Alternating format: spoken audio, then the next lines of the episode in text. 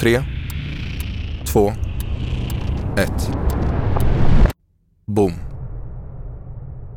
Och så kom hatet. Hat och hot mot det unga civilsamhället är mer utbrett än vi tidigare trott. Det tystar unga engagerade och utgör ett verkligt hot mot fri organisering. Det är dags att ta hotet på allvar.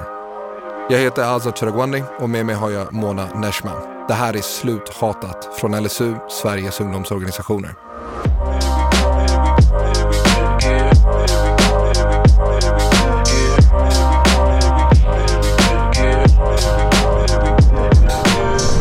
God dag Azza. Hallå, hallå. Sista avsnittet Sjukt. idag. Sjukt. Ja. Både sjukt kul men också sjukt tråkigt. Ja, lite, det är blandat. Ja. Det, det känns som att så här, nu, nu börjar, påbörjar vi lite av ett nytt kapitel. Nej men verkligen. Ja.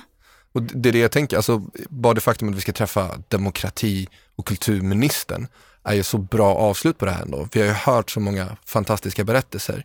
Men jag tänker också för er som har lyssnat på alla våra avsnitt, har ni inte lyssnat på alla så lyssna på alla. Jag var shameless plug. Um, viktigt att nu vet vi, det här är ett stort problem. Det är ett viktigt problem. Det här påverkar vår demokrati idag, men också i allra högsta grad i framtiden. Mm. Så det här är något vi måste göra tillsammans. Det är nu bör arbetet börjar på riktigt.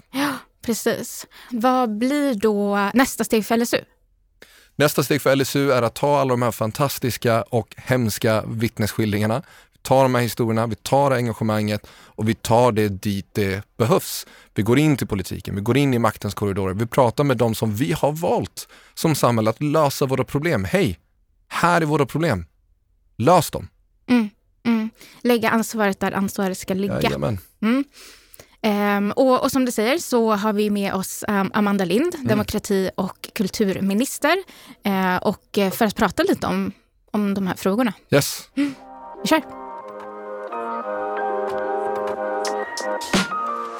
Välkommen Amanda Lind, demokrati och kulturminister. Jättekul att du är med oss. Tack så mycket. Hur känns det? Jättekul att vara här. Mm. Som jag sa innan så är det här verkligen en av de verkligen stora demokratifrågor under min tid som minister och eh, en väldigt, väldigt viktig fråga. Så jag är väldigt glad att, eh, att ni tar upp det i, i den här poddserien. Och jag antar väl att om man, om man ska börja det här samtalet så känns en bra start med just frågan varför ska vi ha en ungdomsrörelse? Vad, vad, vad spelar civilsamhället för roll egentligen? Varför är civilsamhället viktigt för samhället eller för demokratin enligt dig? Ja, det här är ju en extremt svår fråga att eh, svara kort, på. För för mig, som jag ser det, så är ett levande och starkt civilsamhälle dels ett av de själva grundbultarna för vår demokrati. Att vi har ett fritt civilsamhälle som kan vara röstbärare för olika frågor, driva opinion, eh, lyfta fram olika perspektiv från hela vårt, eh, vårt samhälle. Och den styrkan i att och förmågan att organisera sig ger ju så mycket kunskap också till varje enskild individ som är engagerad. Vi vet till exempel att det finns ett jättestarkt samband mellan om du är aktiv i civilsamhället och om du sen eh, går in i ett parti, tar på dig politiska uppdrag. Så det finns en väldigt konkret koppling mot eh, vårt demokratiska system. Och sen eh, så går det ju inte heller att underskatta civilsamhällets betydelse för vårt så att säga, socialt hållbara samhälle. För lokalsamhället, för en kommun, för en bygd, hur viktigt det, det är.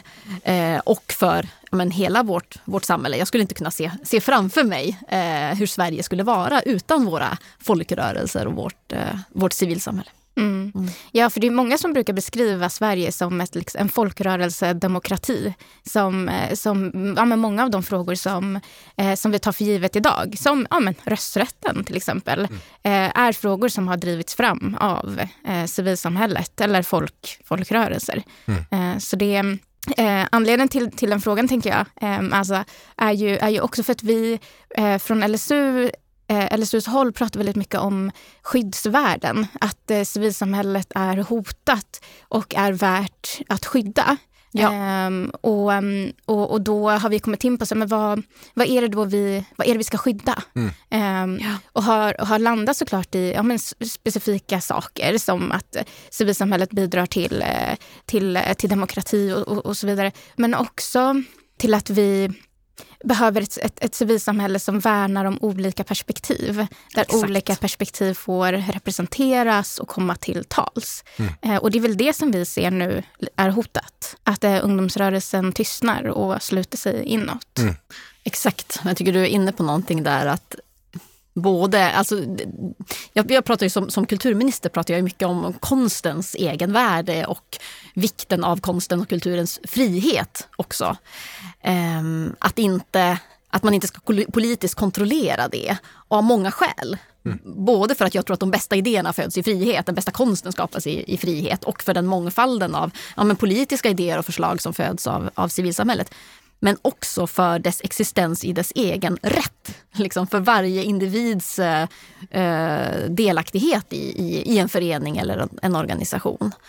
Eh, så det finns väldigt många skäl att värna eh, ett, ett levande och självständigt civilsamhälle. Och jag, jag instämmer i att det här är utmanas just nu från flera håll. Mm. Att Både att vi, vi ser att vi värnar vårt, eh, vår folkrörelsetradition i Sverige. Det finns ju många som står upp för det. Men det finns också en tendens ändå, tycker jag, att kanske misstänkliggöra civilsamhället. Jag tycker det är ett jätteviktigt arbete vi gör nu med demokrativillkor till exempel. Det är vi 100% överens om. Men jag märker också att det finns politiska krafter som gärna vill ja, men, kasta ut ankan med badvattnet och egentligen kanske ha det här som svepskäl för att runda mattan för till exempel stöd till civilsamhället. Mm. Och det tycker jag är en farlig utveckling. Där måste vi liksom stå upp för vårt självständiga civilsamhälle oavsett vad vi tycker om innehållet i, i det. Um, och sen är det hot och hat naturligtvis också. Mm. Där vi ser att vissa ämnen, vissa frågor um, tenderar att uh, bli mer... Uh, personer som går ut i vissa ämnen och frågor tenderar att bli mer utsatta. Mm. Uh, vilket riskerar att tystna röster. Och tystar röster, då tystnar ju också vår, vår demokrati. Precis, och jag tror det, det sistnämnda ändå är en sak som vi har kunnat peka ut ganska tydligt i. Vi har ju en medlemsundersökning som bygger på ja, intervjuer med medlemsorganisationerna i LSU, Sveriges ungdomsorganisationer, eh, men också tagit fram en rapport som visar att eh, 52 procent av de som hotas och hatas, att det händer dem just på grund av rasism. Ja. Eh, vi har sett att eh, snarlika siffror händer på grund av sexism. Eh, homofobi ligger också där uppe följt av ideologi eller av ideologiska skäl. Så vi ser ju att det är inte bara specifika frågor utan det är också specifika typer av personer. Personer som ser ut på ett visst sätt eller beter sig på ett visst sätt. Det är de som hotas och hatas.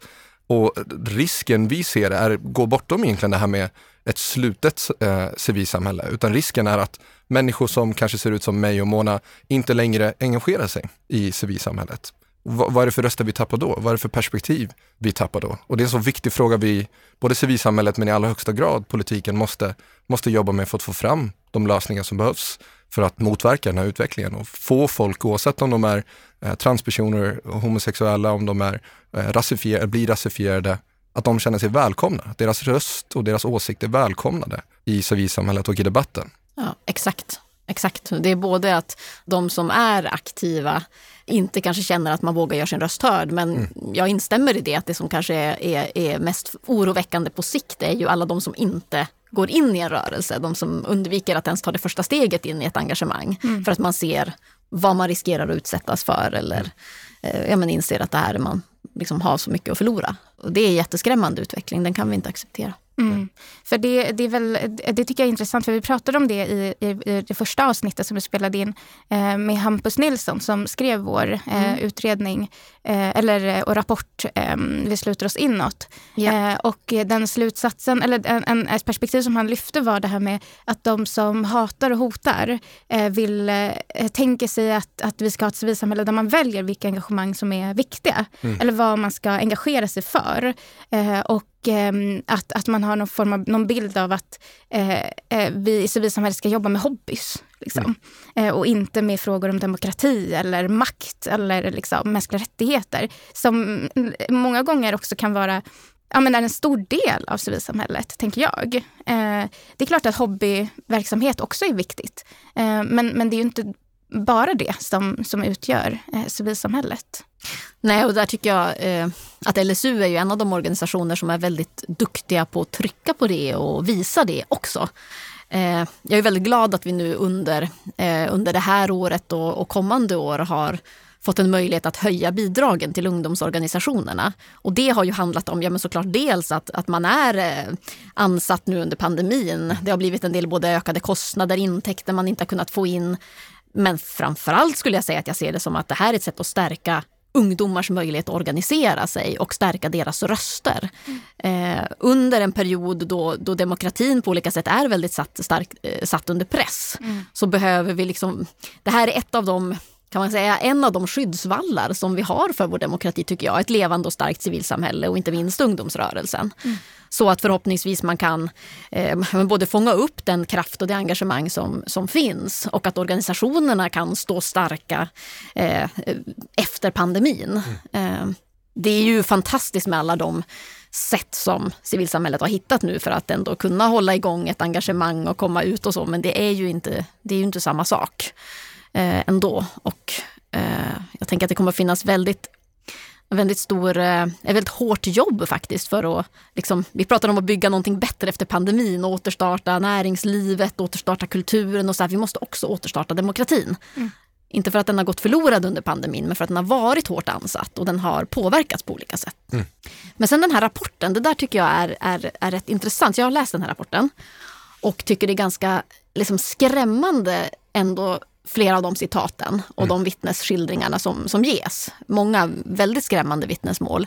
Men jag tog med mig en, en person som, som hade berättat att varje gång man ser den här vuxna riksdagsledamoten, mm. ej namngiven, mm. skriva någonting om oss, vår mm. organisation, så fick jag en klump i magen.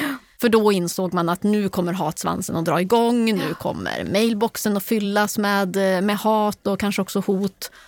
Och just det där med att det faktiskt är vuxna som i hög grad slår ner på ungas engagemang. Det var något väldigt liksom, nedslående med det. Mm. Och visar också på, tycker jag, vårt ansvar som också eh, som vuxna förtroendevalda, inte minst. Att faktiskt föregå med gott exempel i hela det demokratiska samtalet.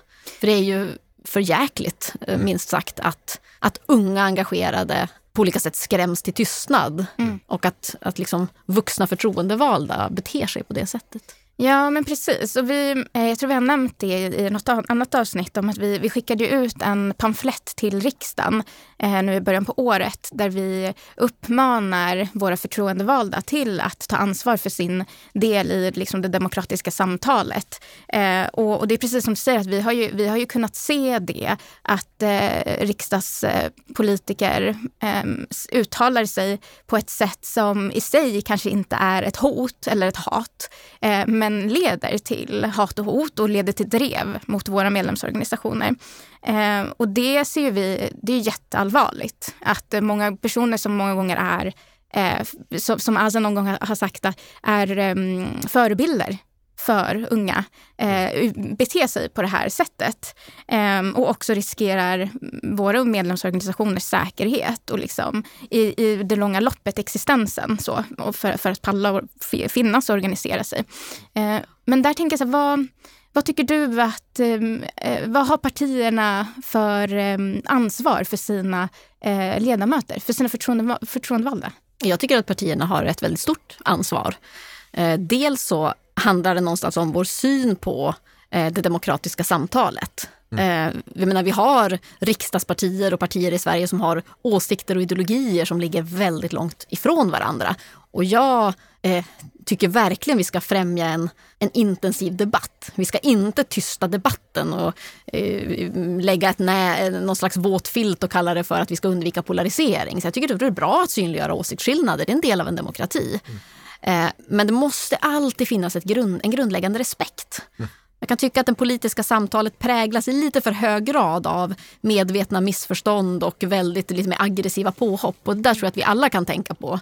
Eh, här har partierna absolut ett, ett ansvar. Eh, den andra delen i det här det är också hur partierna jobbar med sina kommentarsfält när det kommer till moderering till exempel av det.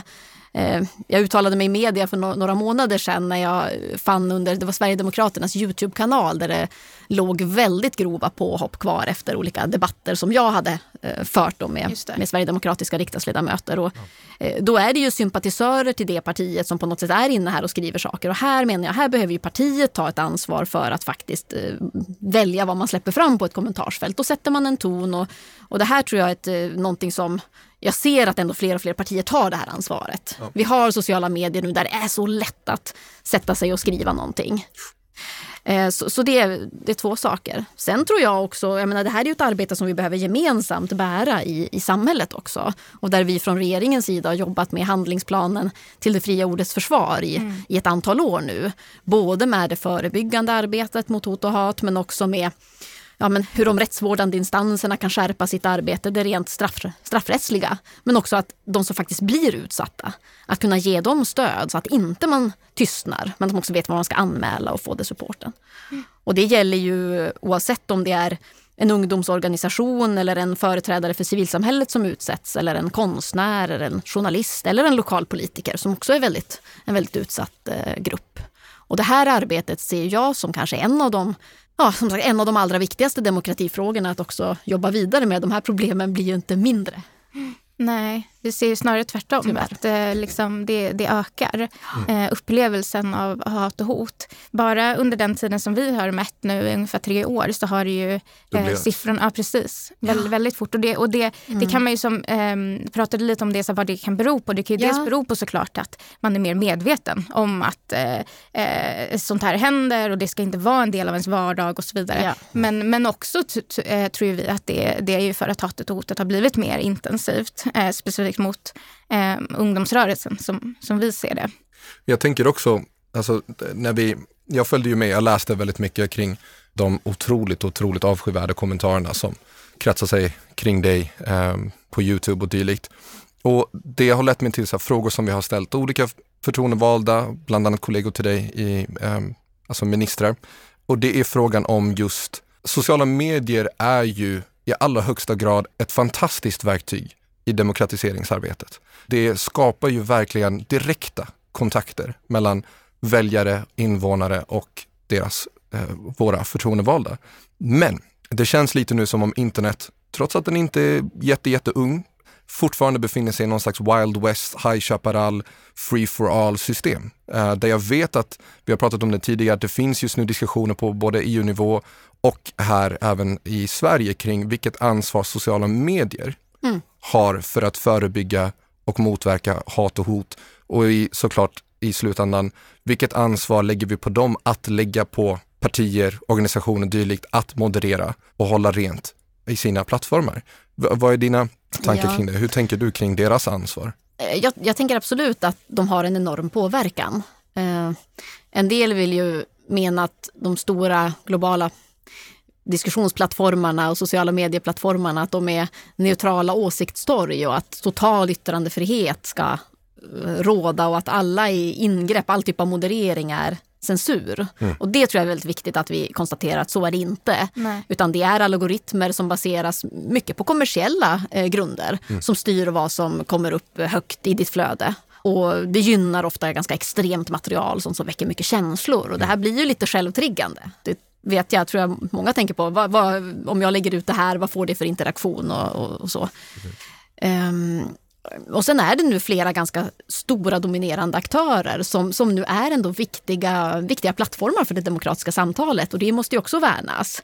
Det är klart jättestora diskussioner när, eh, oavsett om det är USAs president eller en feministisk opinionsbildare som på olika sätt inlägg plockas bort på, från de här plattformarna. Och den diskussionen är ju sund och, och bra. Och det jag tycker är viktigt nu och regeringen det är ju att, att det förs ett samtal på EU-nivå om det här. Mm. Det är väldigt ett nytt fenomen relativt sett och när det, när det sker sådana här teknikutvecklingar så, så är det ganska vanligt att politiken springer lite efter men man försöker hitta en, någon form av vettig balans mellan det här. Och jag tycker två saker är viktiga då. att det ena det är ju att värna transparensen. Mm. Att man ska veta varför ett inlägg plockas bort. Om det plockas bort, att man ska ha möjlighet att överklaga. Det är väldigt diffust just nu. Så det är två viktiga insatser för att för också främja transparensen gentemot de här ändå storbolagen som du är. Eh, men sen det andra då att, att jag tror att de här de behöver ta ett större ansvar för just att plocka bort rena olagligheter som ofta får ligga väldigt länge och att det också ska vara lätt att anmäla sånt som är eh, till exempel hat. Mm. Sen tycker jag också man måste respektera varje plattforms så att säga, frihet att själva skapa sina användarvillkor. Men det här är en svår diskussion och jag tycker det är bra att vi att vi för den nu och eh, att vi måste inse att det fria ordet påverkas av de här plattformarna på olika sätt. Och jag, har väl fått ta en hel del debatter i riksdagen om de här sociala medieplattformarna och det kan ganska ofta ha handlat om just det här med att saker måste få ligga uppe. Och det är viktigt, men jag tycker inte heller att man ska blunda för hot och hat och hur det påverkar den reella möjligheten till yttrande, yttrandefrihet som, som man faktiskt har. Ja, för jag tänker också när vi, när vi pratar med våra medlemsorganisationer och våra företrädare i, i de olika medlemsorganisationerna så nämner ju de att ungefär 80 procent av all hat, all hot och alla trakasserier kommer via Twitter och Facebook och Instagram. Och jag tänker att någonstans som samhälle, ja, jag vet inte exakt när yttrandefrihetsförordningen senast har redigerats, har vi ju vi via våra förtroendevalda och våra företrädare i riksdag och regering bestämt att den här saken är inte okej. Okay. Det här ska du inte få göra mot mig. Det ligger inte i din yttrandefrihet att begränsa min. Det ligger inte i din yttrandefrihet att, att hota mig, att hata mig eller att trakassera mig. Så någonstans känns det, jag tror att det är det vi diskuterar väldigt mycket i ungdomsrörelsen, att vi har kommit överens om de här spelreglerna. Men de har inte överförts till de områden och platser där diskussionerna, dit diskussionerna har flyttat. Det är inte längre torgmöten under banderoller. Ja, det får ju mycket större spridning och mycket större påverkan på, ja. på en enskild. Och jag tror väl att en del saker här är sånt som, som lagstiftningen kan vi kan hitta en gemensam hållning där. Men sen tror jag att mycket handlar om att det här kommer inte att gå att lagstifta bort utan här behövs det en etisk diskussion mm. och ett ansvarstagande och nya normer kring eh, det här. Och det, någonstans så gör det ju mig hoppfull också att få höra de här diskussionerna från ungdomsrörelsen. För jag tror, eh, tror någonstans att, att våra unga har en, en eh, kanske lite annan syn på sociala medier också. Lite annan syn på att det här är en offentlig diskussion ja. och att man behöver hitta ett förhållningssätt som är, som är vettigt där. Jo, nej, men sen så jobbar ju också regeringen med att se över lagstiftningen. Till exempel så har vi en utredning nu för att titta på att skärpa det straffrättsliga skyddet mm. mot eh, demokratins röstbärare. Journalister, en grupp som vi har pekat ut särskilt. Mm. Och det tror jag också är viktigt mitt i allt det här andra förebyggande arbetet och normbildande och så. Att vi faktiskt också skärper straffen för de som angriper eh, våra röstbärare i vår demokrati. Journalisterna fyller en sån enormt viktig funktion i att granska makten och synliggöra det som sker och att skrämma journalister till tystnad. Det är sånt som det hör inte hemma. Inte i någon demokrati och inte i något land i världen. Och här måste vi verkligen i Sverige, tycker jag, göra vad vi kan. Verkligen. Eh, och, vi, och vi menar ju också att eh, civilsamhället är eh, eh demokratibärare eh, som också eh, på många gånger och, och, och, och framförallt skulle jag säga ungdomsrörelsen är med och, och granskar och utvecklar makten och, och demokratin. Men eh, jag eh, är intresserad, eller så nyfiken på att gå tillbaka till resurser. Mm. Eh, för att vi, eh, du nämnde med att vi eh, har, ju, har ju fått ett större anslag till ungdomsrörelsen och det, och det har vi firat och det är liksom en, en stor vinst. Eh, men vi, vi ser också att Ehm, den ehm, projektstöden till exempel från MUCF till eh, hat och hot projekt eh, kommer försvinna eller har försvunnit. Nu, nu är det sista, liksom, sista omgången. Vi ser också att Kammarkollegiets eh, pengar för stöd, eh, säkerhetshöjande insatser, att de inte är anpassade efter ungdomsrörelsens förutsättningar. Um, och, och, och, och som, som, vi har, som, vi har, nämnt i, i något tidigare avsnitt så tycker vi att Kammarkollegiets stöd är väldigt viktigt. Uh, men det behövs ett eh, ett, ett annat typ av stöd till ungdomsrörelsen som framförallt handlar om att förebygga men också att hantera hat och hot som inte är fysiskt. Eh, som inte handlar om att man blir attackerad på en fysisk plats utan på sociala medier till exempel. Och, och vi, vi oroas av att Eh, medel kommer försvinna och att eh, den, de medel som finns, eh, som till exempel med det ökade anslaget nu till, till ungdomsrörelsen, att det ändå Ehm, som vi har sett, det blir en ojämlik fördelning för de som utsätts för hat och hot måste lägga otroliga resurser för att hantera det. Medan andra som inte gör det, eller som inte blir utsatta, inte alls behöver lägga de typen av resurserna. Så att vi, vi menar att det, behö, det behöver finnas ett särskilt stöd eh, till ungdomsrörelsen som, eh, för att liksom hantera hatet och hotet. Eh, och nu finns det ingenting, som vi ser det, som, som är anpassat. Mm. Nej, men vi kan väl stanna upp där, för jag, det fanns ju, eller finns, fanns ett särskilt stöd just riktat mot civilsamhället för förebyggande insatser och det har löpt ut nu. Ja. Och nu tittar ju vi på, jag tycker som sagt det är väldigt viktigt att vi jobbar vidare med handlingsplanen till det fria ordets försvar. Och då har vi nu ganska många olika rapporter rapporter som kommer att komma in på olika insatser som har gjorts och utvärderas. Så vi är ett väldigt bra tillfälle just nu att också titta på vad har funkat och vad behöver vi göra mer av och vad kanske behövs för nya insatser, vilken ny kunskap eh, behöver vi eh, för att jobba med de här frågorna. Och eh, jag vet att LSU har ju fått tagit del av, av de här pengarna eh, förebyggande pengarna. Jag tycker det var intressant att bara kort höra från, från er också. Eh, ja, men hur tycker ni att, att vad, vad, har, vad har de lett till? Vad har, vad har de projekten ni har kunnat genomföra genererat? Eh, och vad skulle ni vilja jobba vidare med när det kommer till det förebyggande arbetet? Har ni, är det något ni har kunnat se fungerat? Jag skulle nog säga att eh, det har lett till ett startskott. Vi har liksom börjat gräva på ytan och eh, det behövs framförallt, eller det, det, behövs mer för att vi ska ha ett långsiktigt och hållbart arbete med hat och hot eh, för att eh, kunna hantera det här och nu, men också för att motverka. Mm. Och eh, det har, har vi liksom inte möjlighet, eller civilsamhället har inte möjlighet att göra det om man inte är en stark organisa eller resursstark organisation. Mm. Och det är få ungdomsorganisationer som är det Precis. idag. Sen är det också jätteviktigt att peka ut att det vi har sett, eh, och jag tror definitivt att det är en delförklaring till att mm. vi bara de senaste rapporterna vi tagit fram har sett en sån enorm ökning i antalet som utsätts för hat och hot. Jag tror inte det bara är organiskt att det, har, det är fler som hatar och hotar, utan genom till exempel det här projektet mm. uh, som jag har haft äran att få jobba med som Mona är den som är med och leder, har lyckats väcka kunskapen och engagemanget. Det är fler organisationer där ute som förstår vad som är brottsligt och yeah. därmed inte någonting man ska bara tåla för att Nej. man gett sig in i leken. Yeah. Och genom det här projektet så har vi kunnat ha samtal med politiska partier, vi har varit inne i riksdagen, vi har varit med, träffat ministrar, vi har träffat utredare, vi har fått resurserna och möjligheterna att presentera den samlade svenska ungdomsrörelsens perspektiv, erfarenheter och behov. Och förhoppningsvis starta den diskussionen som leder till, om det nu är resurser, lagstiftning, systemförändring, etiska samtal, vad det nu kan vara. Och jag ja, tänker... Det är också en del i att, att det finns den insikten om vad det här är. Det ja. kan ju ofta vara första steget, att inte det här är något man bara, bara sväljer eller tänker att det är så här det är. Ja. Precis. Och för sådana som mig, jag har berättat om det tidigare, som har utsatts både för så mindre grejer men också precis som du har utsatts, eh, fått, fått fysiska hotbrev där de hotar mitt liv, där de hotar min familjs liv. Vi har pratat med människor som också ser ut som mig och haft liknande uppdrag som genom det här har lyckats förstå att nej men det handlar inte om mig. Det är inte bara mig det är fel på, eller det är inte mig det är fel på alls.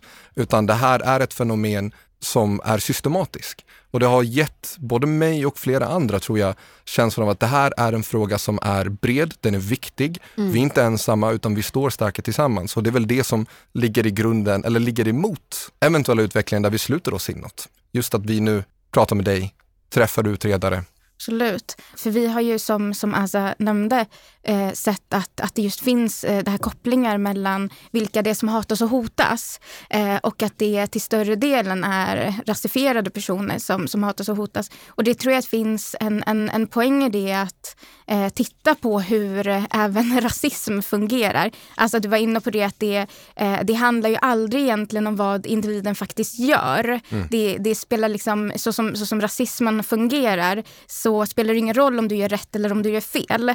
Eh, det är liksom det är så. Eh, men, men, man, man hatas för sin existens. Precis, ja. Mm. Eh, ja. Och, och, där, och där blir, blir just när man ska angripa den problematiken så, så blir det ju lätt att individen tar det på sig själv och säger ja men då ska jag vara tyst, jag kommer inte säga någonting för då kommer jag inte bli utsatt för, för det här. Men, men när, när, när det blir på individnivå och att, eller, eller när, när, när vi sätter Eh, åtgärderna på individnivå så kommer vi inte till roten av problemet. Mm. Um, och, och, och, det är lite där som vi, vi behöver hamna. Mm. Det här är ju frågor som, jag, jag vill nog säga igen att, att vi har kommit en bit men vi behöver komma mycket längre. För det är ju från mitt perspektiv som både demokrati och ungdomsminister oacceptabelt att eh, unga människor inte längre vill eller kan göra, är förhindrade att, att göra sin röst hörd.